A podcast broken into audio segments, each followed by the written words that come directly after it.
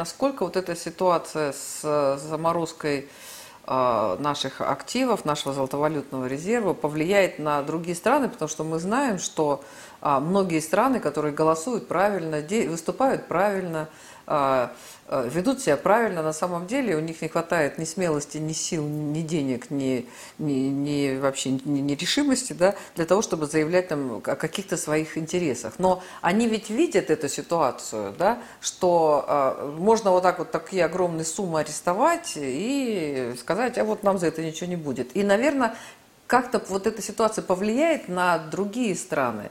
Либо вы считаете, что все искренне дум, ну, думают, что вот так, вот так и правильно. Вот можно заморозить золотовалютные резервы, и это хорошо. Никто так не думает. И, во-первых, единственное, я хотел бы предостеречь от понимания, что вот они заморозили золотовалютные резервы, и прям такая великая скорбь должна у нас начаться по этому поводу. Ничего страшного в этом нет. Мы еще немного потеряли относительно того, что будет твориться сейчас в международном финансовом мире, да, где они выпускали своих долларов, евро с восьмого года уже столько, сколько, чтобы вообще не сосчитать.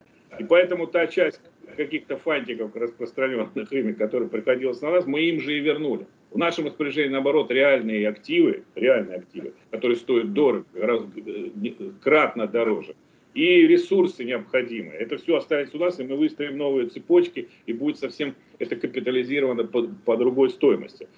И плюс мы, не, мы им должны тоже 470 миллиардов долларов долга совокупного, поэтому мы не будем платить эти долги просто. Сейчас там идет какая-то возня вокруг этого, но в принципе мы не, не будем, конечно, платить. Из чего? Они же уже забрали свои деньги. Поэтому с нас, с нас снимется э, необходимость э, выплачивать там, а у нас там ну, ежегодно там по 50 миллиардов долларов так, надо было бы уплачивать. Сейчас все, мы заплатили вперед уже все.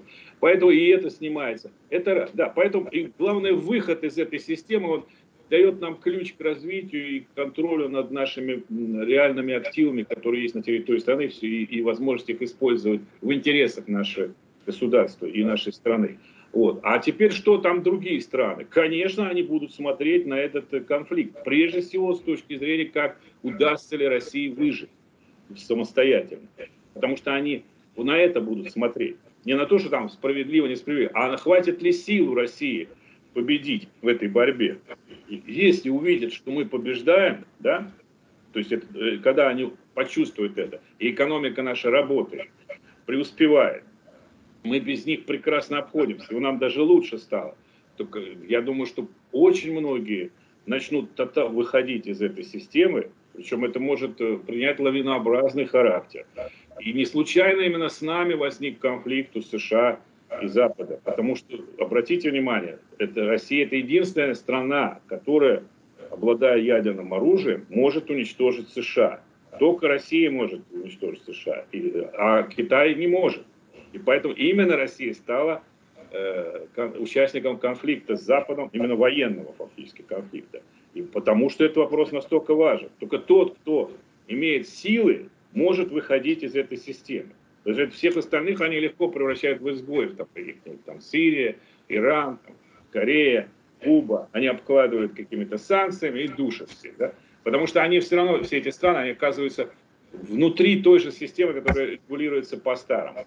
Сейчас стоит вопрос о том, что мы не просто уходим и становимся большим, но изгоем. Нет, мы, мы такой большой, ну, ну, э, часть, такая большая часть этой системы и такая влиятельная в военном отношении часть, что мы, если выходим, мы создаем сразу альтернативную новую систему которая будет примером для других. И, то, и, и не только тех, кто сейчас исключен уже, да, но и тех, кто подумывает об этом. Потому что будут внимательно наблюдать. Конечно, и Китай-то уж, тут даже сомнений нет, что он на стороне России, потому что он понимает, что если что-то случится с Россией, то он следующий немедленно. Ну и Индия, конечно же, и крупные развивающие страны, Пакистан, э, там, ну я не говорю, там Иран, страны Латинской Америки, которые подвергаются нещадной эксплуатации много, десятки лет, да, и там бесконечные дефолты, их э, оббирают там уже много-много лет. И они, видите, как многие страны на нашей стране, ну я уж не говорю там страны Африки, Азии и другие, то есть это очень большой круг э, стран, которые недовольны сложившимся миропорядком. И вот этим безобразием, что происходит под видом международных финансов,